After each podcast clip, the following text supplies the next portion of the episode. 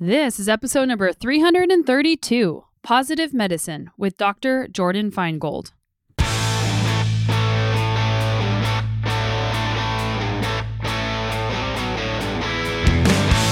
Welcome to the Sonya Looney Show. This is a podcast about high performance and well being, and I'm your host, Sonya. And if you're new around here, I am a world and multi time national champion in mountain biking, and I still race professionally. I'm a health and mental performance coach, a writer, a mom of two little kids, and I own my own business. And if you're not new around here, welcome. I'm so glad that you're back, and I'm so grateful that you are part of this awesome community and that we get to learn and grow together. Because in medicine, there really is no singularly defined definition of health or well-being. We we have well characterized all of the diseases, but just treating disease leaves us at sort of this baseline state of existing without an illness. But what is left and what might be possible for us when we're really thriving, like I said, full body, embodied from head to toe. And that's where revamp comes in. So the ingredients are the same. What I what I love about how this acronym plays out is that relationships are number one. Before we get into it, I want to tell you about an amazing company that has changed my routine and how I feel. I'm talking about an incredible evidence based supplement company called Previnex. Their mission is creating health for everyone and also serving malnourished children with their Get Health, Give Health program. I started taking Previnex and a bunch of their different supplements, but especially their multivitamin on a daily basis. What initially drew me to Previnex is that they source the highest quality, most clinically effective ingredients at levels where studies show you can get clinical benefits. I put a lot of thought about what I put into my body. Health is one of my top values, and I'm also an elite athlete, so I'm not going to ingest something that is going to harm me or that isn't going to help me be my best. Bottom line is, I trust Previnex given the data, but the one thing that has really stood out to me compared to other multivitamins that I've tried is that I felt the benefits of this product. I had COVID back in September, and I unfortunately had long COVID, and I felt tired and like I was underwater for months and months and months. And it was really frustrating and really difficult. And I noticed that when I started taking Previnex, I started feeling better. And that has been an upward spiral for me in the last six weeks. And I keep taking that multivitamin on a daily basis. And now my husband takes it too because we have more energy. And I'm so grateful for this product because I need energy with having two really small children and training and my business. And I'm just so grateful that I found Previnex. And I just wanted to make sure that you knew about it too. So I encourage you to try it and feel the benefits for yourself. They also offer a 30 day money back guarantee. So if you try it and you don't feel the benefits, it's zero risk. To top it off, they're offering a coupon code if you use Sonya15, that is Sonya15 to get 15% off your first order on their website at Previnex.com. You can try their multivitamin and you can also check out some of their other products. And I'll be telling you more about those in the coming weeks. One last little heads up before we get into today's episode it's not too late to sign up for my Galvanize Your Goals workshop that is on Saturday. And it is all about how to get clarity and an action plan around setting goals because a lot of times we have things in our mind that we say we're going to do. The New Year's is always a great time for a fresh start. I want to do more mobility work. I want to organize my computer. Those are some of my New Year's resolutions but you don't have a plan on how to actually execute that. And it just becomes this thing in your mind that you want to do instead of this thing that you're actually doing. So if you want to join the workshop, go to sonyalooney.com slash goals. And if this is also something that you want to do, but maybe you're just too busy because it's on a weekend and I got the day wrong, also let me know because there is an option for me to do this workshop again if more people want in. All right, so today's episode is one that I'm really excited about because positive psychology is one of my favorite topics. And I discovered it, gosh, back in probably 2010 or 2011 when I started giving talks on endurance races and some of these crazy adventures I was having. And the biggest question people kept asking me was, How are you so positive and resilient through it all? I knew what I was doing, but I wanted to reverse engineer how I was getting through some of these difficult events so that I could help others do the same thing in their lives. And it also helped me to be able to name what I was actually doing and then learn more and get more tools. That is where I found the field of positive psychology, and I've spent the last 10 plus years immersing myself in it. So I was so excited whenever I got to talk to Jordyn Feingold on the last podcast that you might have heard that we recorded with Scott Barry Kaufman on their book that came out. It's a workbook called Choose Growth, a workbook for transcending trauma, fear, and self doubt. And you can listen to that podcast in the and it's in the show notes. But today, I sat down with Jordyn to talk about positive psychology and more specifically, how she is applying it to medicine. And even if you're not in the field of medicine, all of the topics covered in this podcast apply more broadly. And that is one of the reasons I love positive psychology because all of the concepts of well being are things that we can use on a daily basis. So let me tell you about Jordyn. She is a medical doctor. She has her master's in applied positive psychology from Penn, and she is also a psychiatry resident at the Icahn School of Medicine at Mount Sinai in New York City. We talked about positive psychology and how Jordyn is applying it to medicine. We talked about her revamp framework, which I'll tell you about in a sec, and the importance of positive relationships. Revamp is defined as a six pillar framework consisting of relationships, engagement, vitality, accomplishment, meaning, and positive emotions. And those are all pillars that apply broadly to well being. Jordyn developed and teaches an elective course called Positive Medicine at Mount Sinai and co founded a trainee well being curriculum called Peers, which is about practice enhancement, engagement, resilience, and support. She also co founded Positive Psychology for Physicians and an online well being course for clinicians. And as I mentioned, she co authored the book Choose Growth with Scott Barry Kaufman. And her goal is to shift the focus of medicine from treatment to well being. I'm super excited for you to listen to this podcast and for all of the key takeaways that you can start applying right away. Some key things that you're going to walk away with is learning about positive psychology and her revamp framework, as I mentioned, but also learning about something called the reciprocity ring and where to start when you're starting from a place of burnout. And I think a lot of us have experienced burnout, especially given the last few years and how stressful those have been. If you're looking for the difference between good and great in performance, I have a mindset academy called the Moxie and Grit Mindset Academy. You can find that at sonyalooney.com and also at moxieandgrit.com. And it's all of my best mindset skills and mental toughness skills to help you unleash your performance. And it's geared towards athletes. It covers a wide range of topics like how to set an actual performance goal that is based on the process and not the outcome, how to deal with pre race nerves, how to build confidence some different types of breath work that you can practice, and so much more. There's also a workbook that you get with it, and you can get that again at sonyalooney.com and find the Moxie and Grit Mindset Academy, and it's also in the show notes. If you like topics on high performance and well-being, make sure you're also on my weekly newsletter at sonyalooney.com slash newsletter. Okay, let's get into the show with Jordyn Feingold. Jordyn, welcome back to the show. Thank you, Sonya, for having me back. I loved our conversation about choose growth. And for those who haven't picked up the workbook yet, make sure you pick it up. But today we're talking about something different. We are talking about your revamp program and really about positive psychology and well being and positive medicine. So, I guess to start us out, what is positive psychology? So, positive psychology is defined as the empirical science of well being and human flourishing.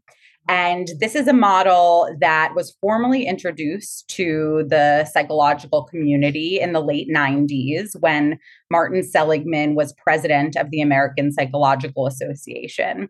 And he announced his tenure as president, introducing and ushering in a wave of psychology that could do more than just get rid of what's wrong with people, but actually promote what's right with people. And up until that point, the formal psychological community, psychologists and even psychiatrists, the, the world that I live in in the medical sphere, was really fixated on the problems that afflict human beings, on depression and post traumatic stress disorder, or whatever that was called around the war of the time, shell shock, or it had different manifestations and names at different times. And he and his colleagues, namely Mike Csikszentmihalyi and Christopher Peterson and many other psychologists came together to really create a new field within psychology. And it has grown and developed into you know organizations of that many hundreds and thousands of organizations and practitioners and researchers studying concepts through very scientific methods and really novel, amazing research methods to study the, the best parts of the human experience. Yeah, I think that when people listening are thinking about empirical data and then they think about well being and flourishing, they're thinking, how do you actually study that? Mm-hmm. so, what are some of the the elements that they study? Sure. So, and I just, I do want to say that there were many precursors to positive psychology, most proximally before Marty and positive psychology came the humanistic psychologist, Abraham Maslow, who Scott and I write about, but really is Scott's mentor who he never met. And before that, lots of ancient wisdom and Buddhism and philosophy, Aristotle. So the ideas that we study in positive psychology are not necessarily novel. Marty writes in his his book The Hope Circuit that positive psychology is like old wine in new bottles.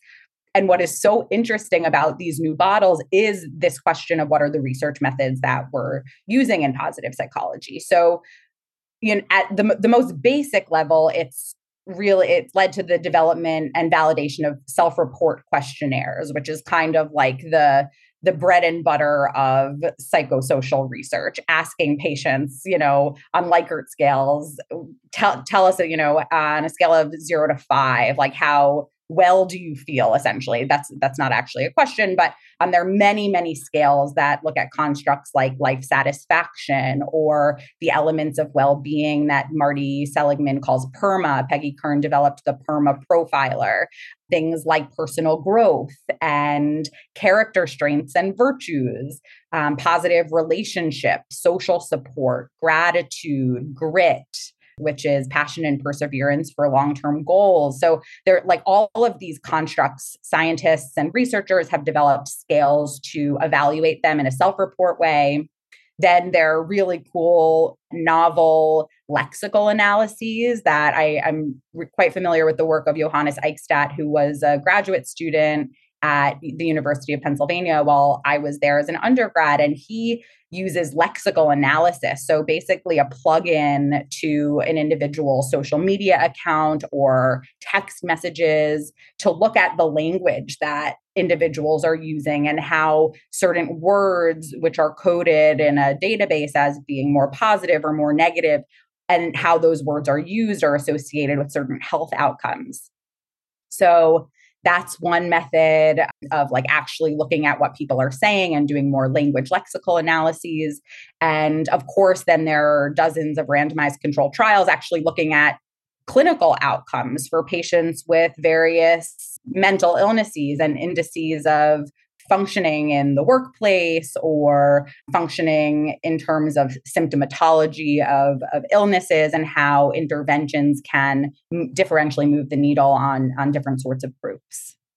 Yeah, so you got your master's in applied positive psychology and became an expert in this, and then went on to become a medical doctor. So, how are you incorporating positive psychology into medicine? It's really interesting because I had always I always known I wanted to be a doctor and it's because I loved science and I loved helping people and I always sought to have a high degree of meaning in my career which I knew I would be spending a lot of hours every day doing. And I when I just thought as an undergraduate and as a very naive young person about what that meant I always thought I was just going to help people be healthier. I, I knew I wanted to work with young people. I suspected I would want to work with children and adolescents. And I always really loved working with that population, babysitting, volunteering, just realizing how powerful it is to meet someone at that young, early stage of life and how you can really change the trajectory of a young person's life. So I thought I was going to be a pediatrician and just really be able to talk to my patients about how to be healthy, how to be their best self, how to how to thrive in their lives and make great decisions about um, how to take care of themselves and how they think about their identity. And then I discovered that positive psychology existed as a field that is distinct from medicine, that is all about promoting what's right with people, and that medicine is still rooted in this biomedical model of getting rid of and focusing of what's wrong with people. So I decided to go study positive psychology because of that, because I, I realized that healthcare was still very fixated on this problem focused paradigm. So that's a lot of background. But to say that as soon as I went to medical school, I realized there was this massive need not only to help patients be well, but that there was this crisis among clinicians themselves, that clinicians were experiencing astronomical rates of burnout, depression, anxiety, and even suicide. And that physicians were more likely to die from cardiovascular disease than the average American which just blew my mind. If we're supposed to be the people that are you know ushering in health or at least treating disease and that struck me as as sort of the first way to bring positive psychology into the healthcare field would be to working with the clinicians themselves. Because, of course, the goal is for this to reach all of our populations and all of our patient populations. But until the the doctors understand these principles and can apply them in their own lives, how do we expect that individuals and patients will be able to uptake them. So it's kind of like training the practitioners and hopefully enhancing medical education to reflect some of these principles. So that was my mentality going into medical school. And then, of course, you're a medical student, you're at the very bottom of the totem pole. I had to learn, and I'm still learning as a resident, just how the system works and the whole the, whole system of medical education as a medical student and now as a resident and as I emerge out of residency into practice, I've sort of taken the approach of let's work with the population that I am in. So I started as a medical student applying positive psychology in two particular ways. One was through the development of a course called Positive Medicine that any any student, resident, faculty member at the institution I am, Mount Sinai in New York City, could take. And this, I've been now teaching this class for the last five years, and I'm hopefully teaching it again this semester. And this is like a deep dive into positive medicine, which is the applied science of positive psychology in what we do in medicine, and the various facets that contribute to well being. And this is like really scientific and very experiential, and it requires a really high degree of engagement from the participants. They're showing up on their own time. Another thing that I was able to do in my years as a medical student was to create what is actually now a co-create with a, really amazing team a well-being curriculum for medical students which is actually now built in and baked into our medical curriculum at my institution oh, wow. And that program is called PEERS. It stands for Practice Enhancement, Engagement, Resilience, and Support. And it's real, it's a group-based program where and now I've since handed this off, and my institution has actually invested in a faculty member to run the program, which we started as students, kind of just like going by the seat of our pants. And now it's a really robust program in the medical school and has expanded to our residency programs and PhD programs, where small groups of students led by a peer facilitator who are specifically trained uh, learn positive psychology topics and essentially support one another in a structured but very flexible group setting at, at increments throughout the year to meet the trainees where they are based on the, fe- the stressors they are facing within uh, their education. And it's mandatory for the medical students, at least. It's optional for the residents. And we we the time is protected within the curriculum when it's not COVID.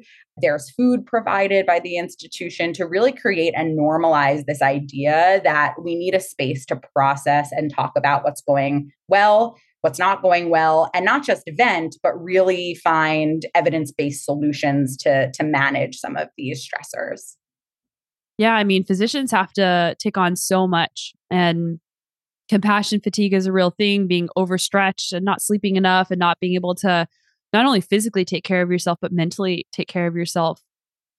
You have this revamp program, uh, which has six different ingredients. What are those different ingredients? Yeah. So, revamp is, I always say it's an acronym and it's a call to action for doctors to understand the ingredients of well being and how we can nurture our own well being. And these six elements are infused throughout the PEERS program, and they're also the core fundamentals of each individual class of the positive medicine course that I teach.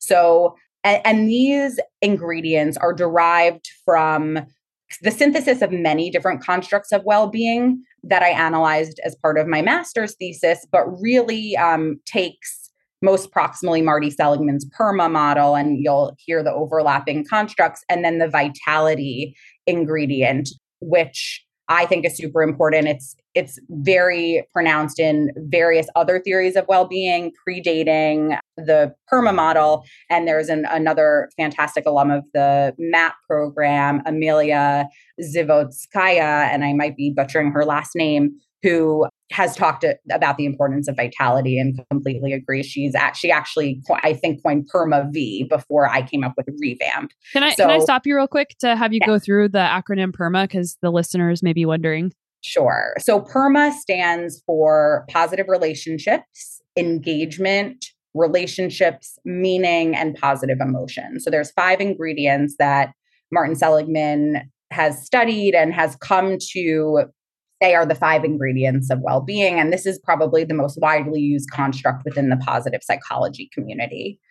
And of course, as a physician who is deeply invested in promoting physical health of patients and acknowledging that the mind and the body are so deeply inextricably linked, what I added and what others, such as Amelia, have added prior is this V element, the vitality element. Mm. So when I was sitting you know, writing out these elements and trying to define them as part of my capstone, specifically for health applications in healthcare and the where there is an evidence for for how these concepts interact with physical health, longevity, and thriving, you know, head to toe.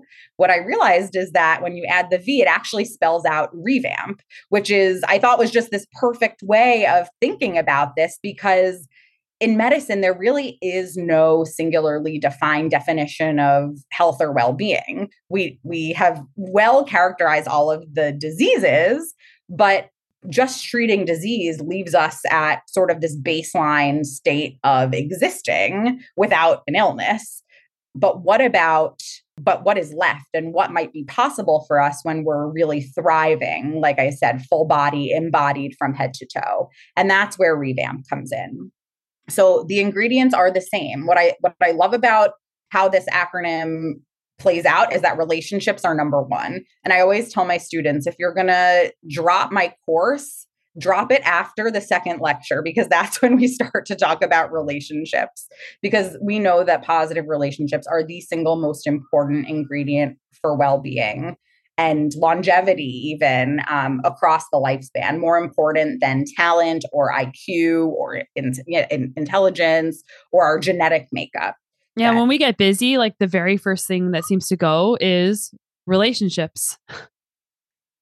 And it's definitely easy to sacrifice because we can come so myopic on ourselves. And I in the revamp model, I actually really make the effort to conceptualize not just interpersonal relationships, which is obviously the bulk of it and what's so critical, but also the relationship that we do have with ourselves and conceptualizing, you know, our inner dialogue and bringing self compassion in and really honoring that we have a relationship to ourselves. And this is sort of where we talk about, like, if I'm translating this to my work with Scott, like the self esteem piece, and, and, like I said, self compassion work. So for me, that's all encompassed in the relationships bucket. And that includes connection as a need and that higher order um, orientation to the world of love. So that's relationships. And what we do in my course is go through the data on relationships, on the importance of positive relationships for health and well being, how we can enhance our relationships and connections with our patients, with our colleagues, to have more, to better functioning teams within the workplace. And really to under thinking through like when we're most satisfied at work as clinicians. For most people, for most clinicians, with the exception maybe of those who have chosen work that is not super interpersonal, like pathology and radiology. But even for those folks, most of the when they feel the most alive at work, it's when they're having positive interactions with other people. So we think about how to really promote those, how to put them at the center of our work. And not only that, but how to enhance relationships with our family members and those, our loved ones outside of work as well, in addition to the relationship we have with ourselves. Yeah, I mean, so, I think that this relationships piece can extend or that this whole revamp program can extend past the medical community and like the people most people listening can probably see ways that this relates to their life too. And i'm excited to learn more about the rest of the acronyms and how they are improving our the medical community and just broader than that. And it took a lot of courage for you to put your hand up and say, hey, wait a second here. Like, we're looking at treating disease, but we're not looking at the mind body connection. And we're missing a huge piece of what it means to be healthy and how that can extend to patients and how we show up for patients who are ultimately trying to help them find health too. A hundred percent. I think there's two threads that I became really clear to me when I was going through medical school. One was this fragmentation of the human body that, you know, of course we have to learn medicine and we have to treat patients and be specialists and really hone the craft in one field. But what I realized is that it it can feel really hyper segmented that you know you have the liver specialist for the liver the heart specialist for the heart the kidney specialist for the kidney and what that can lead to is sometimes quite a reductive view of of the human condition and it recapitulates this fragmentation and certainly the mind body separation that has been at really the basis of our field, at least in Western medicine. My understanding is that Eastern medicine, Chinese medicine, Ayurvedic medicine is much more uplifting of the, the mind body synergism. And increasingly, I hope that we see that in Western medicine because it's absolutely undeniable. And so that was one thread the hypersegmentation of, of the human. And two was just this total lack of psychology embedded in medical education. Like, mm. there's really, um, I found it so surprising. I was a humanities major in undergrad, but I don't think that's the case for most doctors. Like, most doctors come from science backgrounds. We have a lot of prerequisites to take. It kind of makes sense to major in like chemistry or biology. I was a health and societies major with a minor in sociology. And I would think and I would hope that doctors really understand the psychological state of a patient or even the psychological state of themselves. Mm-hmm. Um, but what we see is you get all these really high achieving, really successful young people coming into a profession where they're in to one extent competing against one another to do the best job at saving patients the the incentives are just kind of misaligned. So um, one of my goals in creating some of these programs and really starting with medical students and now i see the need to really teach these things to pre-med students is to really shift the narrative and help people see that we're treating human beings. We're not just treating gallbladders. Yeah and that even just the power of human connection is an incredibly therapeutic intervention for a patient. When they are in pain and they are suffering and they are looking for help one of the best things we can do is see them as a human being and make a connection and let them know we're there for them. Mm and there's a robust literature that demonstrates that especially for this class of you know what we call illness without disease. That's what my mentor douglas mm. Drossman calls them these conditions that we don't yet understand fully where they exist in the body yet they cause a great amount of distress. For example irritable bowel syndrome is like the mm-hmm. cornerstone um, where there's nothing if you look in endoscopically or you do a biopsy you know a lot of doctors will, will look at will look at those and say there's nothing wrong with you. Congratulations to a patient but the patient is so they don't have disease you know they don't have pathophysiology that you could see under a microscope and yet they are suffering with debilitating symptoms that keep them from functioning in school or at work. They can't eat their favorite foods. They can't go out for dinner and socialize and one second they're fine and the next second they're in an incredible amount of pain and and there's a lot of stigma around it. You know we're not trained in medical school about how to manage conditions where there's illness without disease. And that I think is just a huge opportunity to help everyone, whether there is disease or not. Yeah, I think a lot of people listening have probably had some sort of experience here where, and I know I have, where it's like, I know that there's something wrong with me, but nothing shows up on my blood test. Everything checks out okay, but there's still something wrong and it's incredibly frustrating and you start losing that sense of autonomy whenever you, you feel like there's nothing you can do anymore and nobody understands what's going on. Totally. Like the expert says there's nothing wrong so like am i crazy? Is this all in and I think a lot of patients hear from their doctors and i've seen it as a psychiatrist. Um, you know this doctor basically told me directly or implied that this is all in my head and they're getting sent to psychiatry because the doctors are like there's nothing wrong with this person. Fix them or help mm-hmm. us because we don't know how. And even just how language can be so helpful just a shift in the language of we not there's nothing wrong with you or this is all in your head but we know you don't have cancer or we know this is not inflammatory bowel disease and yet we understand that you are suffering and we are here to help you and try to figure out what is going to help alleviate your distress. And even just that reframe from there's nothing wrong with you to it's not XYZ, here's what I think might be going on can be incredibly powerful in partnering with a patient who is who is suffering. Yeah. And I think like coming back to being a physician who is communicating with patients, having that deeper understanding of yourself, like that relationship to self that you were talking about, so that you can have a better bedside manner or a better way of communicating, especially if you're feeling kind of burnt out. How can you respond in a way that is going to be health promoting for the patient instead of completely demoralizing?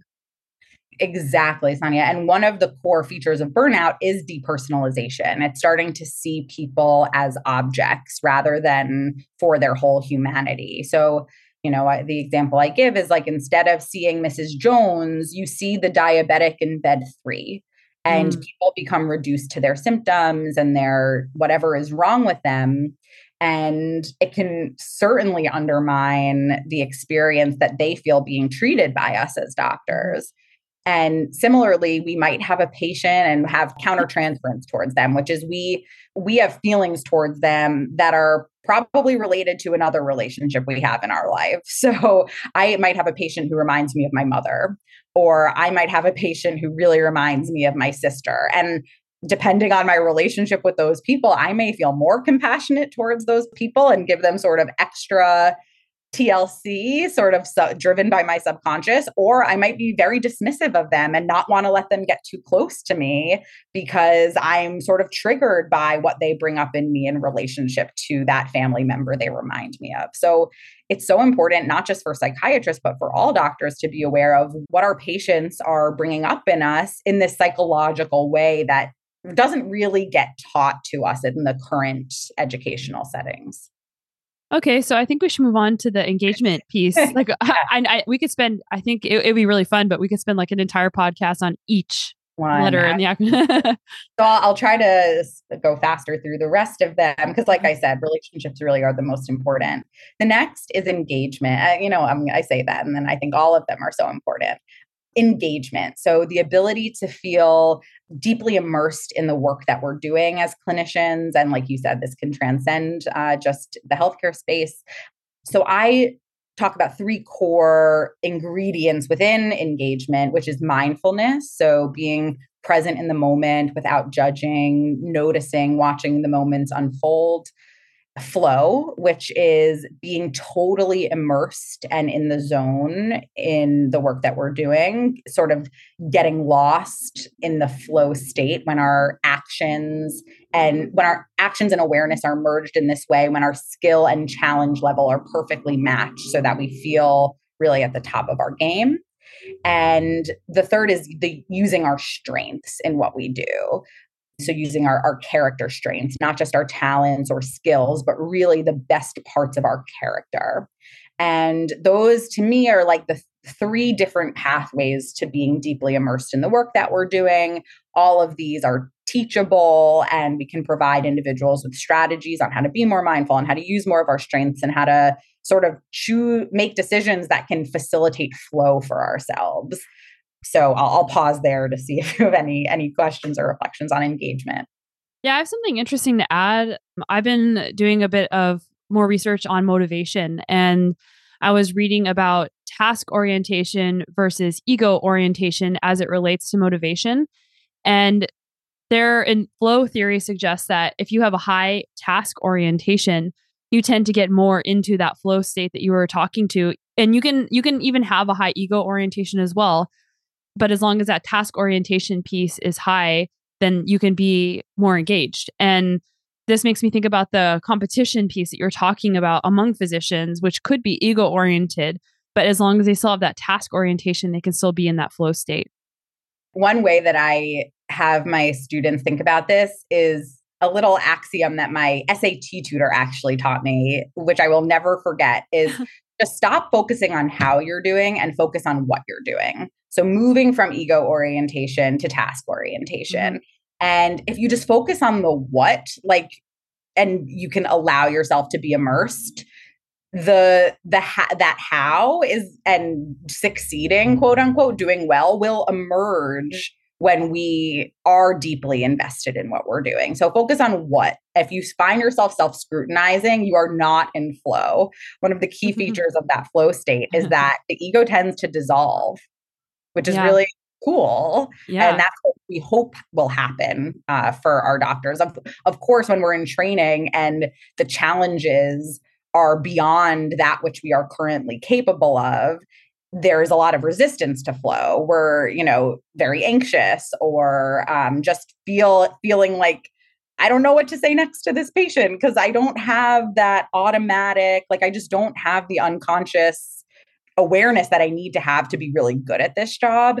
And then we have to do a lot of normalizing as teachers and as mentors that you're not supposed to be good at this yet. Like you're exactly where you need to be or not and help help identify where the students' weaknesses are so that they can become more masterful.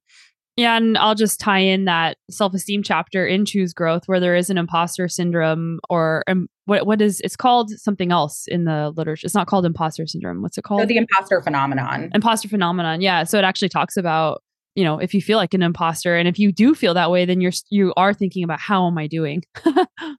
exactly. Yeah. Exactly. So that brings us um, and there's so much to unpack here, but for the sake of time, yeah. there's attention spans vitality. So, vitality is about what makes us feel alive and awake and alert and ready to attack our day not not attack but uh, but really get to our day-to-day tasks with vigor mm-hmm. and within the vitality piece that's where i really zoom in on the mind body connection uh, the very powerful effects of placebo, the best mm-hmm. drug that we have in all of medicine, in my humble opinion, as well as you know the basics, taking care of our our sleep, our nutrition, and our physical activity. So those are the pieces we really zoom into. And I think what's so important and what struck me when I was in medical school, sitting in lectures all day, is how static we are yeah. and how even from day one of medical training, we're like sitting down in a lecture hall. People are bringing us pizza and donuts to try to boost our morale. Yeah. And it's just so antithetical to what we know is optimal for human functioning and human performance. So, really trying to um, question some of those norms and help us demonstrate and role model for our patients some health uh, health forward behaviors. Yeah, and I think that that's really challenging because these foundational health pieces often like you said you get busy and you start focusing on well I got to get this thing done and you don't take care of yourself. Mm-hmm. And it's hard to break that pattern of putting yourself first, especially whenever you have a deadline or you have to be somewhere or you have all these people depending on you. Exactly. And, you know, I'll have medical students say, I don't have time to go to the gym. Like I'm stuck in the library or I'm, you know, behind on studying. And what I challenge them with is when you have just gotten some cardiovascular activity or have a session in the gym, even just 10 minutes can help you focus better on the studying that you're doing. Um, getting some fresh air, taking a walk outside. We as humans, we evolve to move such that when we are sitting down and static and on the couch, our brains are not primed to be active and alert. That's when our evolutionary ancestors were, you know, when we were resting and in one place, that's when we were conserving energy. That's when we were in rest mode. So for us today and you know of course you know this that when we are not moving our brains are not having an opportunity to work optimally. And you know working with clinicians they want to see the data and that's what i show them. I, I show them the research on this and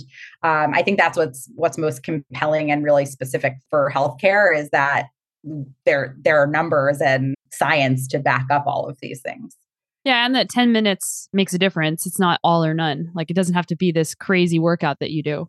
Exactly. We're, we're, you don't have to run a marathon to get the benefits of physical activity. And what's so cool is like all the research that shows just even reconceptualizing what you may already be doing as physical activity, adding a placebo effect to my daily commute to work or taking the stairs instead of the elevator, all of that actually shows physiologic benefits. And that comes from Alia Crum's work and Ellen Langer's work. Um, so there's amazing work in this what I would call positive medicine. I don't think they affiliate with that title, but um, bringing in that research on placebo is really central to what I'm teaching my students. Mm-hmm. Okay, so accomplishment. so accomplishment. This um, so this is central to the PERMA model or achievement, and what I think is different about the way I talk about it specifically in positive medicine is that it's redefining success as a non zero sum game, such that whereas we think about in health in medicine that sort of someone has to get the A and someone has to get the C when we're all graded on a bell curve. But how do we break that down and really think about how to achieve our own success in tandem with the success of those around us. So I I focus on two main bodies of work. One is Grit, Angela Duckworth's baby and field about passion and perseverance for our long-term goals. And then this idea of otherishness, which comes from Adam Grant and Reb Rebele's work on having an orientation toward others. And that means having some healthy selfishness with Scott, which Scott Barry Kaufman talks about, and really um, understanding how to set our goals and set our sights on things that will not just further our own egos, but that can really help others in the process. And this is really accessible to healthcare workers because virtually many of us, with a few exceptions, maybe some nefarious exceptions, came into healthcare to help other people. Yet along the way, it can become hyper competitive and when our egos are feeling depleted, we can feel really bad about ourselves, negative to other people, which leads to self comparison. And yeah, so how do we conceptualize accomplishment as something that everyone can win? And we do this great exercise, which I learned from MAPP called the reciprocity ring, where we normalize the act of giving. So all of my students come into class with an ask, something that they're struggling with or need help with. And we know the biggest barrier to get achieving our goals and getting the help we need is not asking for help. So and in medicine this is hugely problematic because if we're too scared to ask for help someone's life could be on the line. So we want to practice mm. asking for help. So everyone comes into the classroom with something they need help with. And by the end of the class everyone has crowdsourced a solution to their task from someone else. So I might come in and say, for example, I'm looking for help developing my website. And within the group, someone will say, Oh my God, my husband's a computer program. I'm sure a computer programmer. I'm sure he could sit with you for 30 minutes and give you the rundown. And everyone shares their ask, and everyone within the group crowdsources. And then it's up to the asker, so the person who's building the website, to follow up with the person that offered to help in order to close that loop and get the solution to their problem you can hear the sirens. I live next to the hospital in New York. I mean, it wouldn't be a true experience if we didn't hear sirens. exactly. So, anyway, so um, the reciprocity ring is an example of normalizing the act of asking for help, which is often the biggest barrier to fulfilling our goals. Yeah, and asking for help is a muscle, and it's humbling to ask for help. Absolutely. Absolutely. But often we realize it really reduces the friction and can save us a lot of time and mental energy and actually facilitate connection. Mm-hmm. So then there's meaning, which is perhaps my favorite revamp element to talk about because it's so personal to everyone and it can take on so many different meanings. This is one where we spend a lot of time being very open, just talking about different theories of meaning. We talk a lot about man's search for meaning and do some mm-hmm. reading from Viktor Frankl.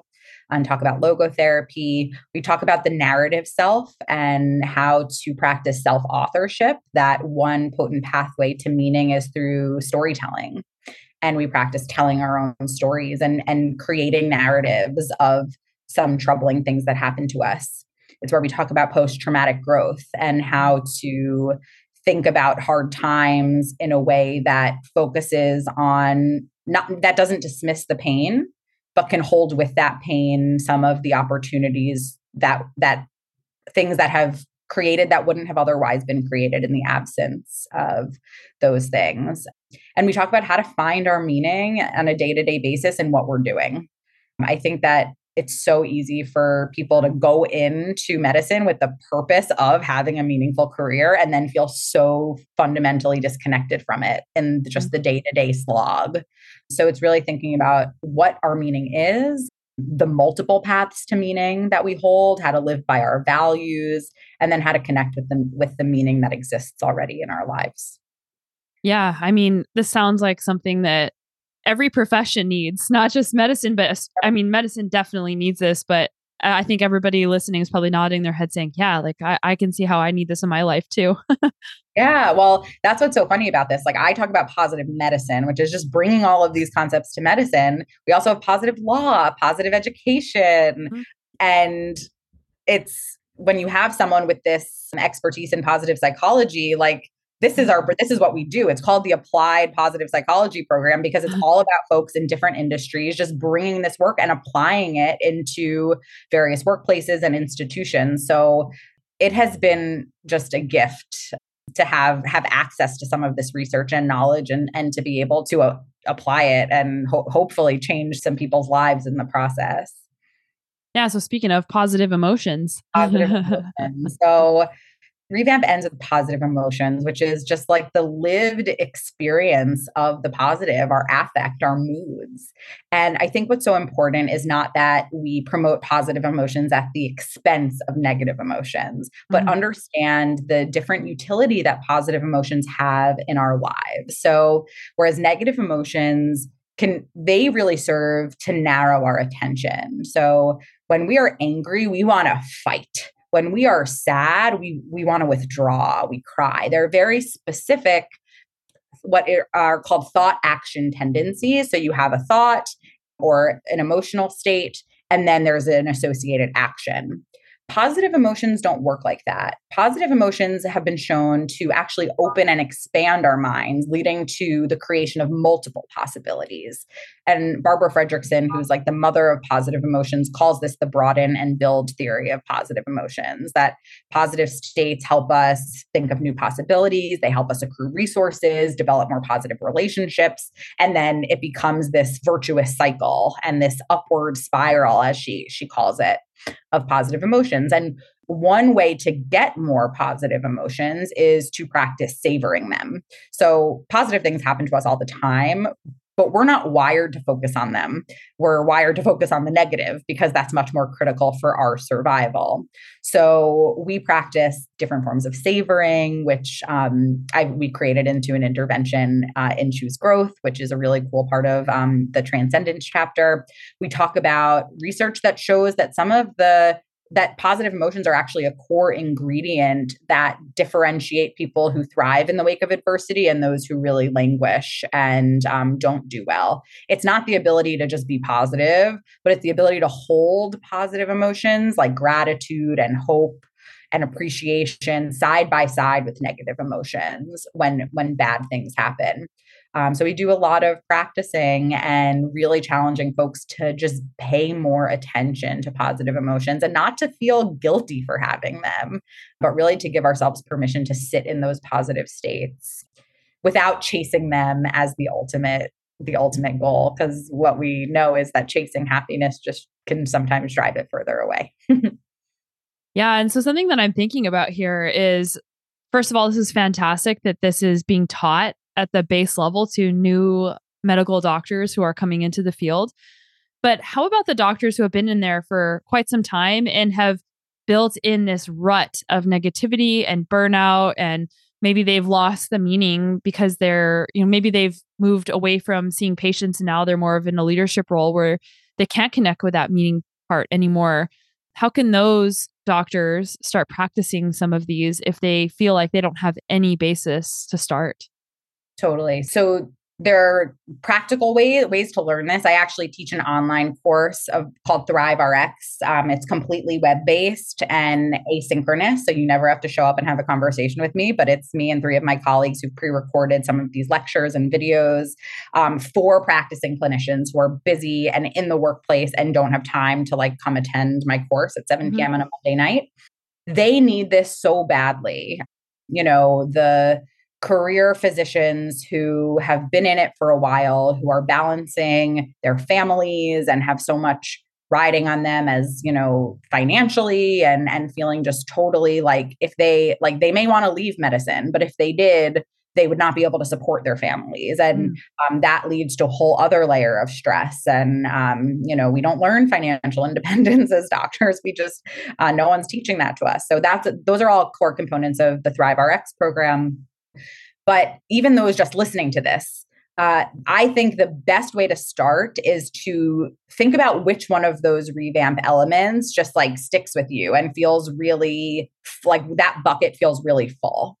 And think about how do I maybe use that that really full bucket to embrace some one of these other components.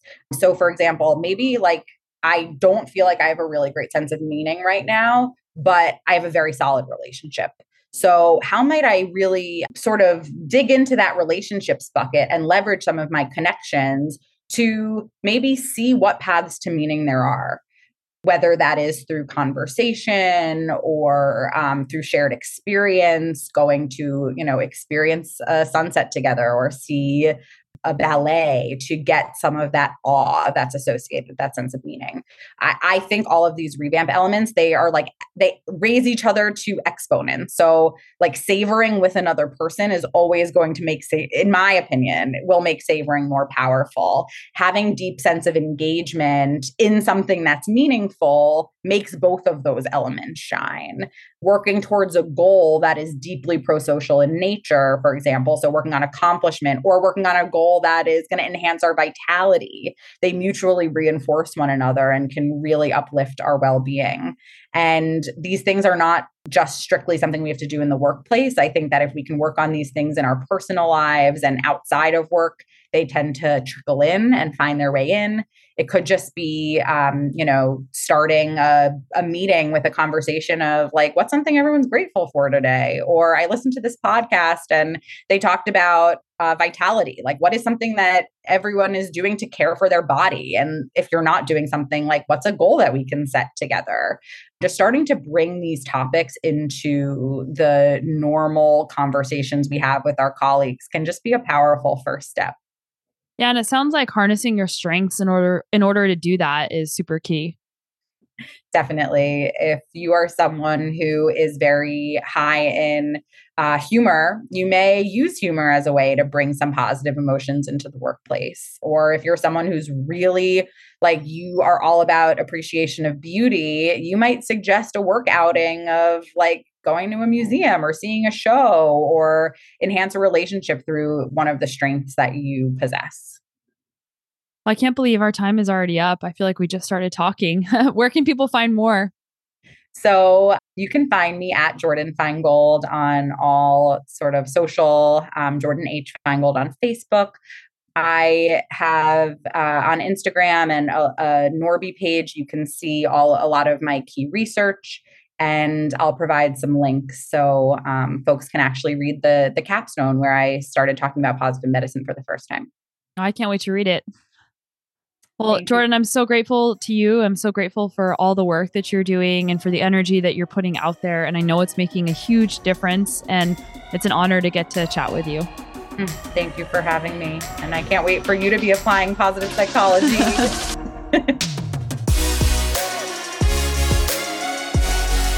I hope you enjoyed that episode. I think that there is so much involved in the field of positive psychology and it applies in so many places and it's something that has made a huge difference in my life.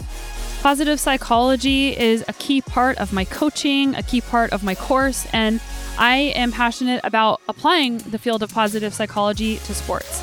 So, thank you again for listening to this podcast. I know there are literally thousands of podcasts out there, and please hit that subscribe button so that you don't miss any future episodes and leave us a review because that really helps the show find others. And as always, I'm with you on this journey of personal growth, adventure, and our mission to be better every day. See you right back here next week.